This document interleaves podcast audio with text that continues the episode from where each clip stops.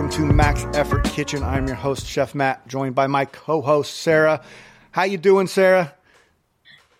I'm doing pretty good. It's the winter rush, but yes, know. yes, winter break, the week before Christmas, and it's always just like go, go, go, go.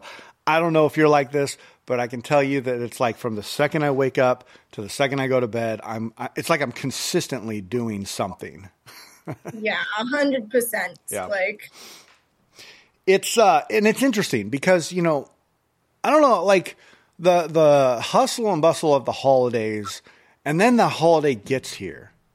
Like do you ever how how do you um kind of process uh the holiday like after the holiday? Because i know there's a lot of talk and i hear a lot of people talking about it and there's um there's conversations going on about like you know the fall off of like we're like you know pushing pushing pushing pushing get to the holiday. The holiday happens and then done. Everything's done. Like do you do you ever kind of feel the, like the kind of the letdown there?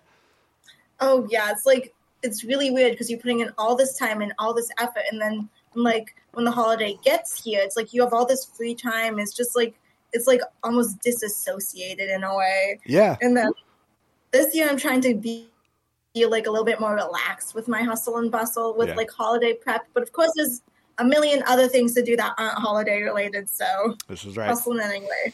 yeah it, it kind of uh it brings a challenging thing like when you try not to do it and then then something pops up and the next thing you know you got like three more things on your list um Yes. I, you know over here in our family we've done a pretty good job of just like um making the day very relaxing because it's like the lead up is not so it's like the Yeah. day is very relaxing and there's no like um there's no need or pressure to do anything it's like we're gonna, you know, we're gonna do the things we want to do. We're gonna stay in our pajamas if we want to stay in our pajamas. We're gonna watch movies. We're gonna eat food. We're gonna just be relaxed and be hang out. And so, Yeah, just let it all go. yep, pretty much. And uh, so that's yeah, that's the kind of kind of our deal. But you know, I uh, I really I'm really excited to talk about this because uh, I was I was talking with your dad last night and he was showing me this just absolutely amazing art project you did. It, that it was art made by food and um, I'll just say it was a it was a portrait of Marilyn Monroe. Okay, and then I'm going to let you go with it because I, I there's there's some really cool things that you did um, in order to get the color, and things that you did not do in order to keep the color and keep it consistent. So, I want you to talk about it. Tell us everything about it, uh, what the project was, all that, and just just go. Okay, it's quite a story. So, Got time? so to start off, the project that we were supposed to be doing was a collage that commented both both on um, beauty standards and abject aspects in society. Now, initially, um, my teacher told me that I could do something with food if I wanted to, but I'd have to be do it in a way that represented collage. Um, but and what is collage? It's a separation of components to inform the viewer on a subject. So I know that I need to have a separation of ingredients um, that had a history to you know give strength to this portrait. But in the beginning, I didn't really know that it was going to be like Marilyn Monroe, right? right. um, I was just like kind of bouncing all these ideas around in my head. And before we did the actual project itself, we were assigned to research and do a short short research project on an artist that we had done in the unit leading up to this. okay. And I picked Mark Bradford um, because he has this specific phrase that he used when he describes his pieces. It's politicized bodies. And the verbiage was so specific and it really made me think like, like I knew a body was political, but I had thought of a body in political terms. And a body can be political for so many reasons. It can be political on um, age, gender, race, body art. All these different things are very political. Right. But how do I like tie together food, collage, and the idea of politicized bodies, right? Right. Like Right. all these ideas were kind of bouncing around. But what is like the opposite of politicized bodies?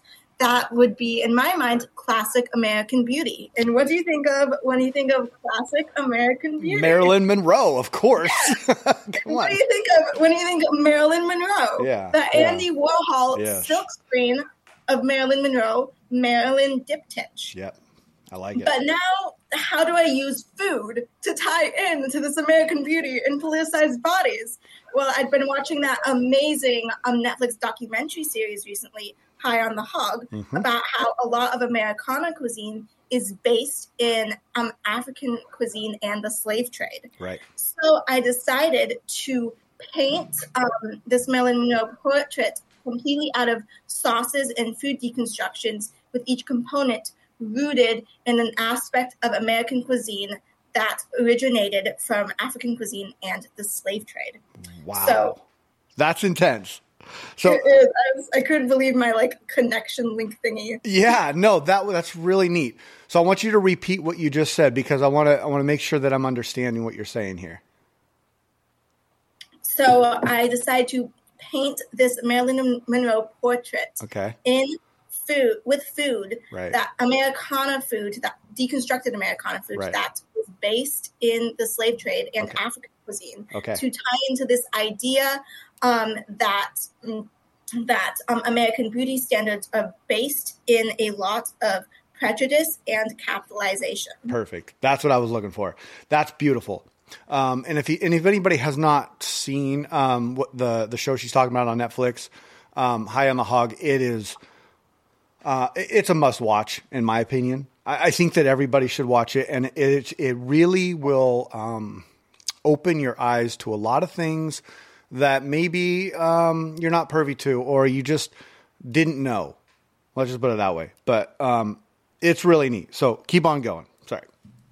So the different ingredients that I chose. So like for Marilyn Monroe's hair, I decided to go with a. This is a mouthful: a confited and candied Virginia ham white chocolate mousse. it was amazing, like the smoky um and crispy Virginia ham with like that.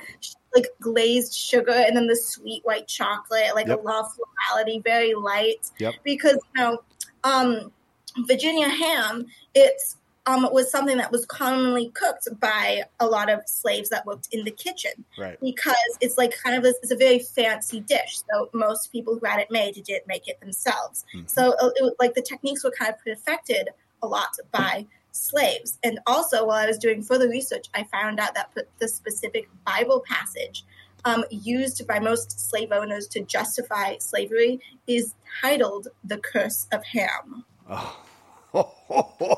okay, that that what you just said right there is is gold because um, I know that verse and I know what you're talking about. So keep on going. And then for the eyeshadow and the scarf, I went with another mouthful. This was my second favorite um, dish. It was an a honey lemon okra pesto whipped cream. Wow. I put in some sesame seeds to tie into like the smoky florality of the Mhm. okra. Mhm. I was experimenting with how do I uh, best cook the okra to help it blend up nicely and pair with these light citrusy tones. And I'd never tasted okra before. I've never cooked with okra before. Did some research and I tested um, doing a like a flash fry in olive oil and then doing a slow roast in the oven. And the slow roast, it kind of like gave it a very smoky, intense flavor and made it a lot drier and chewier. Yep. But the flash fry kept its florality, its lightness, its crispiness. So I ended up going with that Nice. lemon for citrus citric acid to help keep that pure green color, and it was just amazing. No, I, that I- it sounds was perfect. Amazing. Yeah, no. And um you I mean uh flash frying it also I mean I would imagine it helps structure, right? Yes, it definitely did. It kept that crunchiness um, instead of like getting really soggy or Yeah. um, or like too crispy. Mm-hmm. And that was really nice when blended into the pesto. The texture held nicely with all that. That's that's fantastic. Thanks. Yeah. Uh, okay, so uh, were those the only ingredients you used in it? Oh no, I have Okay. four more. Four more. The other ones, um, I'll try to go over them fast because No, like I can talk about it for a while. It's totally fine. You know what? You talk about it in in the way that uh, is meaningful to you, and that's the main Okay. thing I want you to. Yeah, don't worry about all the other stuff. Just yeah, go. So I did these two other dishes that kind of played off of each other. For the background, I did a um, deconstructed sweet potato pie with a Biscoff and basil crumb. Nice. Um, and then I did a miso tahini black chocolate yam puree. But of course, yam isn't actually the yam that we get in America isn't actually yams because yams are in Africa and they're giant and they're hairy and they're really cool. Yep. But it, but the confusion started when um, the slaves were first brought over. Um, sweet potatoes reminded them of the taste of yams, so Mhm. they started calling it yams, and that's where all this confusion sparked. So I went to the store and I got a sweet potato labeled sweet potato and a sweet potato labeled yam, and I used them both. Nice. Yeah. Good work. Cool. Yeah. Um, the black chocolate is actually a really cool ingredient I found. It's this really intense chocolate powder that's pitch black hmm for shading. I was playing around with it. It was super intense though, so I actually ended up using a blend of half black cocoa powder, half normal cocoa powder to get that dark shade for the outline I needed without sacrificing like too much flavor. Okay. So let me ask you this, um, because you're, you everything you're explaining is uh, in a very uh, a pureed form. So were you using these purees on a paintbrush, or how were you how were you creating the design? So I took a tempered glass cutting board and I laid it over a giant print I got Okay. of one of the Marilyn Monroe silk screens. Yep. Then I actually went in with a piping bag and did tiny little lightly spaced dots to mirror this. See, I knew the answer to that. I just wanted everybody else to know that because what she's saying she did is she piped in dots to make um, this this beautiful portrait. So, just wanted to make sure everybody understood like the technical ability that was happening there on top of the patience and the understanding that like each dot represents something in this Yes. painting. And so that that that right there, you're showing what what you're doing. You're showing so much respect. You, it would it, right, it would be super easy just to use a paintbrush and paint it, right? Like you know, but what you're doing is you're taking the time to actually like really like it, it's almost like if somebody took a picture and uh, over pixelated it and then t- and then looked at every dot and saw how that created this beautiful portrait. So keep on Yeah. going. I, I I love it. That's, give me goosebumps. So I just I like hearing about this. Thank this. you. Yeah. I think this is definitely one of the coolest creations I've ever made. Yeah. Like I couldn't believe like all like my thought process like kind of like colliding with each other. Mhm. It was it was really an awesome experience. And then once I had the idea, I knew it was going to be a lot of work, but I knew I just had to see it complete. That's great. so, um, there was something that your dad told me about the color and how you got the colors and what you did not use in the colors. I want you to talk about that a little bit. Well, I didn't use any artificial um, ingredients, any food dyes at all to get the colors. I purely used natural colors you see in food. Like this next one I'm going to talk about is probably a prime example of that. It Okay. was a beetroot red velvet cake cream cheese. So I got that red pink hue by using blended beetroot, and it actually gave it this this subtle acidity and earthiness that really elevated it in general. Mm-hmm. Um, and the reason I chose red velvet cake is because it is a common um, choice that people eat on Juneteenth because um, the color red represents all of like the bloodshed and violence and suppression the African American community has faced and how strong they've become because of it. Correct. I really, I mean, uh, to uh, I, to to put in words what you just said is impressive at a, at, a, at a certain level, but to take that and to show it in in art and then with food, like. How did your mind just not explode when this happened? Because uh, mine just did. I got so excited. I was pacing the house for literally three hours. Like, how do I make this work? What's my timeline? Where do I find all the ingredients? Right. Yeah, no, I, I can only imagine the, the hectic and, and stressed and pressure and, and all that, that, those feelings that were happening. Like, um, but uh, like you, you know, you've mentioned 100, 100% worth it. Yes, And, yes. and it shows, it shows in the art, it shows in what you did and, you know, the final creation and all that. Um, Okay, keep going. Is there there's there's more to talk about, correct? There's one more ingredient um, that I used, and I think that you're going to find this one really cool. Okay. So remember um, Carolina Gold rice? Yes. So Carolina Gold rice, for those of you who don't know, it's this absolutely, it's this really cool historical rice that originated from Africa, and it was actually brought over with the slaves. And the unfortunate thing was, I mean, it sparked. Well, this isn't unfortunate, but it sparked the American appetite for rice. It was the most, it was the first and most popular Yep. rice during its time. And but what happened is, since it blew up in popularity, um, it fueled the slave trade because they need to pull more individuals from the um, West African rice belt that knew how to grow this grow this crop. Mhm. Um, but once slavery was abolished and everyone was let go, the plantation owners didn't know how to properly cultivate it. So the rice went completely extinct in the U.S. And actually, as I'm doing additional research, also in Africa, you can't find this rice in Africa anymore. Really? No, you can't. I didn't know that. I wasn't able to figure out why, but it's it's just like it's completely gone in Africa. Okay. But um, during the 80s, this guy um, started researching how to cultivate it. And he reached out to, I'm not exactly sure, but something along the lines of like the U.S. Agricultural Commit- Committee. Okay. And they had 40 pounds of dried seeds in storage. So they sent over five pounds and he was able to start cultivating it. And I was able to find it on Amazon. So I went in with a um, Carolina Gold rice pudding puree Oh man. Just for the teeth and the eye and the pupil. So it was like only like five, six dots in total. But I mean, it was. It, I just had to do it because like it, it's like the most cool historical piece in the whole thing. I think. Yeah, that um, you're right. And the kind of I don't want to say irony, but the really cool part about what you did was you used the like one of the most rare um, products to make the eyes and the pupils. And and you know, in my you know, I don't know, my personal feeling is the eyes are are, are some the most beautiful part of a person, right? And they, They tell they tell a story. And the fact that you you took the most and I'm going to say most important ingredient because it because of the story that you just told us and the backstory of it, but you took that and you made the most important part of the the uh, painting.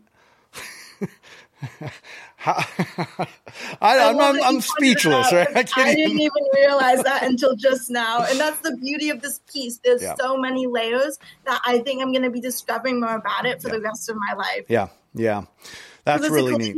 So much, like with history and food and culture and like in like our current society. Like I'm gonna be brainstorming forever on this one. Oh yeah, and you know it's it's definitely something um, that is going to continue to blossom, and you're going to look at it and you're going to be like, okay, that made sense. I mean, well done, great job. Thank you. It, that's fantastic. And um, you know, is there? I guess my next question is: there anywhere where people that may be listening to this could see this? Is it is it up on anything? Is it posted? Are you holding off? Are you putting it into any like competitions? Like what? Kind of what's your next next step with it? I'm not exactly sure because I didn't realize it. I didn't know it was going to be as cool as it was until it was done. Totally. I do. I'm going to set up an Instagram account for all my food stuff soon. Now that I some sometime over break, Yeah, and I'll probably end up posting it there for anybody who wants to go take a look. I'll, awesome. Um, I'll send you the handle. Once Yeah. Yeah, no, that's and that's cool because I've actually had um, a handful of people reach out and be like, "I want to see, you know, I want to see your food. Does she have an Instagram?" And I was like, "No, she doesn't have an Instagram." But like, I go, "If you, I, I'll get pictures if you want to see food, and I'll send it to you. But you know, I want to make sure it's good with her. But if you're going to start an Instagram, I think that would be perfect. And uh, that it's just a good way to get, uh, you know, your pictures of your food out Yeah. because what you're doing is just so incredible and it, it almost to me i'm like i'm i'm living in this world where i'm hearing you talk about this uh, and you know at your age right now like i can't wait to see where you what you've discovered 3 years 5 years 10 years from now. Like it's really incredible. And i was telling your dad this last night like it's there's there's something about what you are doing with food right now that is inspiring. Um, there's it's infectious and like you and I are talking through a phone right now. Like, but I, I get done with our podcast and I'm like, I walk inside and I look at Alana and I'm like, I, w- I want to cook right now. like, I'm inspired. And so, um, thank you for that because, uh, I think anybody who listens to this podcast and has a love for anything, food, you know, sports or whatever it is that they do, like your um, your drive and your intent is just it's it's absolutely inspiring. So thank you for what you're doing. Um, thank you so much, too. That means a lot coming from you. Yeah, I, I mean, appreciate it. I just love sharing how beautiful food can be with everybody because it's held to such importance in society, but like can often be dismissed at the same time. Yeah, and yeah. like food gets me so excited, and I just love to share that excitement. Well, that and that's a that's a really good uh, it's a really good way of putting it is that it excites you um, and and keep that excitement. And if you ever feel like you didn't, you don't have that excitement, come back and listen to this podcast because you'll get that excitement again. Um, but that, all, yeah, it, and it leads us into uh, a conversation I had with uh, somebody today about about cooking with intent, right? And uh, cooking within like everything we do, you know, everything you did with that painting, like that, everything was very intent. You had you had or intentful. You had, um, you know, you did the research. You you found the right products. You you paired the right products with the right part of the painting, and so you had a full on intent. Now, the conversation I had today was with somebody who was making chicken soup, and the chicken soup broke, and so and I'm like, okay, so let's let's uh, let's reverse engineer this. You know, why'd you do why'd you do this with the chicken? Well, I don't know. I, I, just thought that's what you're supposed to do. Okay, well, why did you do this? Um, did you know? Did you let your let your roux develop? Well, I put flour in it, but I thought that's all I was supposed to do. So we got into this really um, really good conversation about like well, every step that you take to make anything that you're making a recipe, um, a, a bowl of cereal, everything has intent, and the more we cut, we cook with intent the uh, the better it's going to taste, the more balanced it's going to be. Um, but that is also where you hear the thing, uh, you know, I cook with love, right? That's because you're putting intent into um, this recipe and what you're doing. And so by hearing this art project that you did, you just had, you had so much intent. And I think that, that those two things really work well together. And, and it shows, um, that you you have this love for it because I mean who else is going to do the research for that right? It's it would be it would be um, I, am not going to even say it, it wouldn't be easy this way but it would be easier than what you did if you just went out and and and uh, found a portrait and then just kind of like did some things with it. But I, I really enjoy that you took the time um, to do the research and you, you cook you cooked with intent in this situation and it uh, it is it's going coming out in full force, you know, full force, and it's just great. So um, I can't take I can't talk more about it, but I think um, cooking it with intent is is something that everybody should do, even down to the basic level, even down you know at at any level of cooking. Like look at a recipe, ask yourself why does why do the, why do they want me to cook the potatoes like that? and then do the research and find out because there's a reason, you know, for every step in a recipe. Yeah. I don't know. Uh, I totally agree with that. Like cooking it with intent is so important. And I never really thought of it in the terms of cooking with intent, yeah. but you cook in layers and there's reasons you do things. Mm-hmm. And I cook and whether, what, whenever I have an audience, I try to point out the reasons I'm doing things because that knowledge is so powerful. Yeah. Like when I first started cooking, like in the very beginning, I didn't understand why you put meat in a pan when you're cooking it in a single layer with space. Right. And I mean, so that way it doesn't like release too much moisture and like boil and not get browned properly. Correct. I always have chicken for like the first six months. Um. We all did. Don't worry. yeah. But, but like you, you do things in layers to develop flavor, to develop texture. And there's so many uh, little tiny things that little reasons we do certain things I'm still learning. And with cooking with intent, like there's tons of methods, and it's just as you learn all of these different like, like tools Mm-hmm. and put them in your arsenal. hmm I mean, you'll never stop. Sorry, my brain just broke. no, no, that's okay. And what I, what you're saying here is exactly what I'm thinking in my head, which is, you know, cooking has a we have a technique when we cook, and each product has its own technique, and the technique comes from trying to extract specific flavors and textures, right? And so, like like you said with the chicken, let's talk about that because you know the whole point of cooking the chicken in the pot that you're going to make the chicken soup in is to get what's called fond, and fond is uh, the the particles and the fat that come off of that chicken when you're cooking it, and it's the stuff that sticks on the bottom of the of the pan, right? And you know, growing up, not being very um, un, you know un- uneducated in in cooking i didn't know what that was. Like i was like oh i'm burning it. Um, but no that's that is like that is gold right? So you cook your chicken and yeah that's the flavor exactly. So you you get your chicken you know to a certain temp i would say i would get my chicken to about 145 and then i would take it out of that pot and i'll explain that. But and then that fond is there. And then you put your oil and your vegetables in and you take your spoon and you scrape that fond off. And where does that fond go? Onto the vegetables. And so you have just seasoned your vegetables, creating another layer of, of flavor. Okay. So you got two layers of flavor going on right here. Then I'm going to take uh, like a tablespoon of flour and I'm going to take my tablespoon of flour and I'm going to coat the vegetables. And what I'm trying to do by doing that is create a texture because I want this like I want my vegetables to look like they're sitting in almost like wet sand. Okay. And then I take about uh, I'm I'm not going to act like I measure the wine because I don't.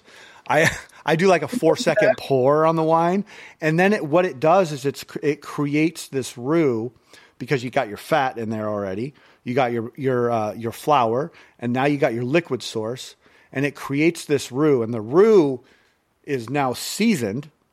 it's got your vegetables in it, and then all you have to do is put your chicken back in, put your stock in, boil it down, and you're going to have the most amazing tasting soup. And that's Yeah. to me, um, soup is one of the most uh, f- like homey comfort, like you know, because we all grow we all grew up eating you know soup when we were sick, right? And so what that did was create a feeling of of comfort. So me, I think of soup, I think of comfort. And it's not hard to make it, right? But you, if you follow and the steps, aka cooking with intent, then you're going to create this beautiful thing. And it doesn't take, um, you know, a, a culinarian or, you know, uh, you don't need a degree to be able to do that. You just need to understand the steps, do the research, and cook with intent. Like that- that's all I mean. Yeah. having mindfulness in, while cooking is very powerful because you're paying attention to the world. Time kind of stops, and you're looking at the texture. How does it look? How does it smell? What does it taste like? Yep. And- exactly. Once you have that down, I mean, it just completely changes the way you cook. Yep. Couldn't agree more. Now, you had sent me uh, a couple articles. Actually, it was about four articles of this really cool topic that um, I love because I love uh, building an experience around food. And this has everything to do with the experience of food, which is um, how color uh, affects our appetite or how color affects the way we see food, how color can affect um, if we're hungry or not, if we're happy. Like colors, the wh- what we see, the vision of what we see, and how it transfers into what we're tasting. I mean, it's a phenomenon. I can't, I can't tell you the science because I don't quite understand it. And you know, I read the articles that you wrote or that you sent me, and and uh, I did a little bit of my own research, but I didn't find uh, a pinpoint like scientific fact on why that is. Were you able to find anything on that? Um, not exactly, Yeah. but you know, all the senses are connected. Our eyes inform our other senses um, very heavily. Yes. I feel like the eyes are one of the biggest gateways. I mean, it, into like our mind, basically. yeah, it's it's the source of information, right? Yes. I mean, we believe our eyes over our other senses. Yeah. So and and, and you've all, everybody's heard the term uh, "we eat with our eyes," right? It's it's absolutely true, a hundred percent. Um, you eat with your eyes first because you put, you know, if I'm doing. Uh, let's let's just say steak, right? If I'm putting doing a filet mignon and I'm putting that in front of you, um, a oh, one that I mangled and then one that I cooked properly and I, I you know set up the vegetables properly. I have a nice sauce on it. It's on a uh, white colored plate. It's sitting with a specific colored fork and napkin versus this one over here that I just threw on a plate and put on the table. And you know maybe you got some forks, napkins, or whatever. There is a huge difference on whether I'm going to eat or I'm going to look at it and judge it. Like bottom line, um, we're gonna want to eat what's pretty. I, that's a that's maybe a bad way of putting it. We're gonna want to eat what's um, appealing to our eyes. Yeah, that's the best way to put it. that. When food looks visually appealing, it creates more of an experience, more yeah. of a memory that sticks out in the brain. Right, right. And they were talking like the so each color like represented an emotion, and that was really. Um, that that was really getting my brain like moving in really different areas because like in my position at work I, I i have a heavy hand in the marketing because i do a lot of you know i'm the stylist for our food photographer. So i do all the food styling and we're constantly like you know going back and forth with okay let's let's try this background. Okay i want you to hold you know this um, this orange cardboard piece over here to see if we can get some reflection onto the pizza or what you know or whatever we're taking a picture of. But um, you know we're manipulate we're using colors to manipulate the food in order to market it in a certain way now let me ask you a question because this is one of the first things that came to mind when when they started talking about uh, the color red and how that is like invigorating and energizing and it makes us makes us hungry and it makes us want something. And then it moved to the color orange. And that was making us happy. And I'm thinking in my head like how many fast food restaurants do I know that have the colors red and orange just bled through their marketing?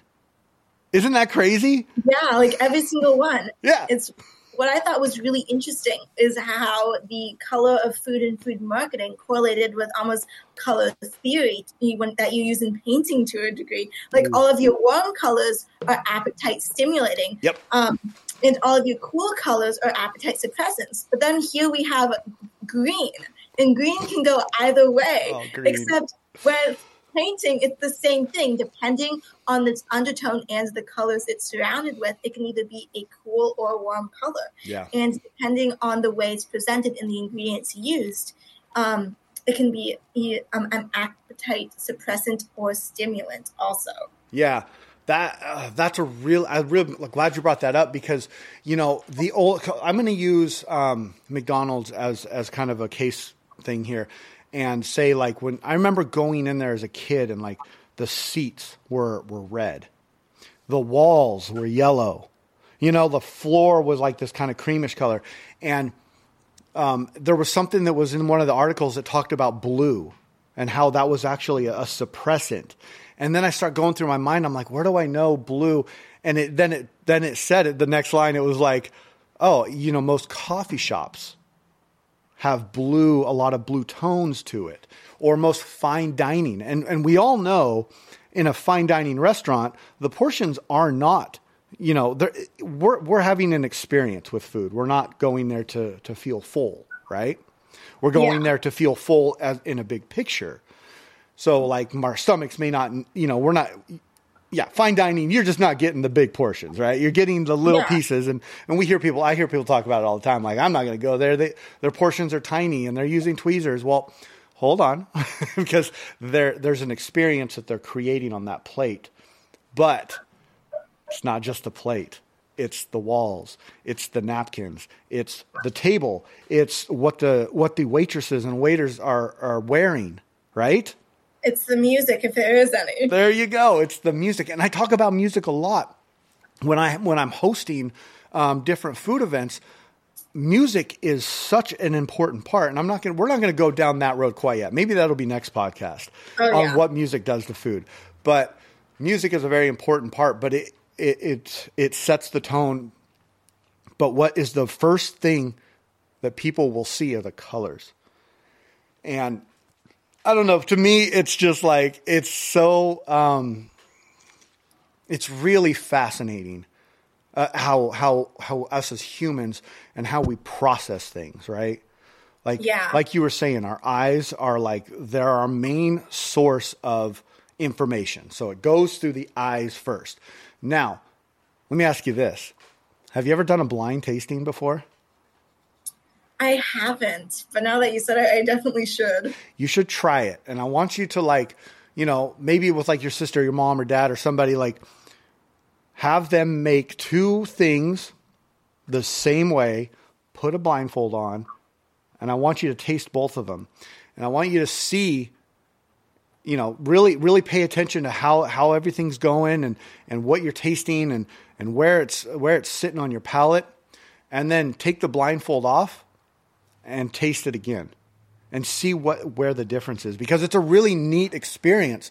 Um, you know, some some things are going to be a little more subtle than the other, obviously, but um, that's where the palate you start developing palates is where when you're blindfolded and you're tasting these nuances, then you compare and contrast to when you're seeing it. You're like, okay, there's some consistency overlapping here with uh, with flavor and with texture. And so now I'm starting to see where that hits on my tongue. Like where where am I tasting the acidic? Like there's one thing that will happen when I when I when I'm tasting something, like I'm I'm doing a couple different things with my mouth, but I'm I'm seeing where it hits first and where it finishes, you know? Um, because everything everything hits sits a little bit different on your tongue. And if I can get a good starting point on where it hits and a good finishing point, that's telling me that they're they balanced uh, they balanced their ingredients to create a, a harmonious flavor. That makes sense. Yeah. But if it's like if it's really one toned, then your mouth will like you know you'll get just- just the stuff in the back of the cheeks, or you'll Yeah. you'll only taste the sweet on the tip of your tongue. Um, but there's if once you start once that palate starts developing, you'll really understand like where things need to hit in order to feel balanced. That's really interesting. I never thought about that way. But like the best food is when your mouth goes through a little journey. Like you can feel like the transition Yeah. of different flavors and layers. And I never really thought about it like that, but I'm definitely gonna start paying more attention now. Yeah, go and look up. Um, you know, the tongue is a really fascinating part of our body because of, you know, first of all, the amount of taste buds that are on it are just incredible. You'll, you'll. I, I don't even remember the number. I just remember it was just like mind blowing. Um, but the the fact that it, it has different zones and areas on where it tastes certain flavors and certain parts uh, pieces of food like it, it's it's really fascinating so you know i mean obviously in your research you'll you'll figure it out but um, go just look do a quick google search if if you're listening to this like it's really fascinating to to see and and then I mean, we go down this for, for a long time, but like then you interject air. And when you interject air to it, so you take a bite of something and breathe in. And so what that does is that shoots it up to your nose. Oh yeah. And I don't know about you, but when you were I, like, when you're not trying to taste something, do- I don't know. When I was really young, my mom would be like, plug your nose if you didn't want to taste the medicine. Try, I mean, think about it. When you plug your nose and try to taste something, you can't taste it very well. When you're sick, like and congested. Exactly. Oh, nothing as sad as that because I can't taste anything. Oh, Oh, my god. it's the worst. yeah. Chef's worst fear. Yeah, right? Never go out to eat when you're sick. It's a waste of money. That's all I'm going to say. Um, so, wow. The, okay, so this has been a fantastic podcast where he, we just hit 40 minutes. Um, we're going to continue this conversation. Uh, Sarah, when can I get you on the mic again? I'm going to put you on the spot right here. um, probably I, a couple weeks from now, maybe like yeah, next th- two Thursdays from now would probably be bestest. Okay, I'm gonna write that down. Once I find my pin here, I'm gonna write that down and uh, mark that in my calendar just so I have it. Okay. Um, but man, we, we need to continue this conversation. Maybe next time we move into the idea of um, ambiance and music and how that affects our experience because yes. it does. And, you know, what we can do is keep on moving through here and really build an experience for the listeners. You know, we started with color. Now let's move on to music. And then we can move on to lighting, um, table setting, you know, different positioning of different products and pieces. So there's a whole, I mean, there, there's a roadmap on how to do it. And, you know, and you see restaurants doing it a lot. So let's, uh, let's build our own experience. I think that'd be fun. Yeah, that would cool. be awesome. Cool. All right, everybody, thank you so much for listening. Uh, Sarah, thank you for taking the time. Thank you for your ambition and your just um, love for food because I can't say it enough. And I told your dad this like a thousand times last night. I was like, she's so darn like inspiring. So thank you for that because um, w- when you once you get a certain time in this industry, you, you kind of you start to see a dark side of it, and and to be able to uh, have conversations with you is just invigorating, and and it really it really I really appreciate it. So thank you. And thanks, thank you for inviting me on and like teaching me so much and just talking to me about food. It's been such an amazing experience, and I can't wait for the next episode. I know, me too. I'm excited too. So, all right, everybody, thank you for listening. Um, and remember, uh, food is love, and we'll talk to you.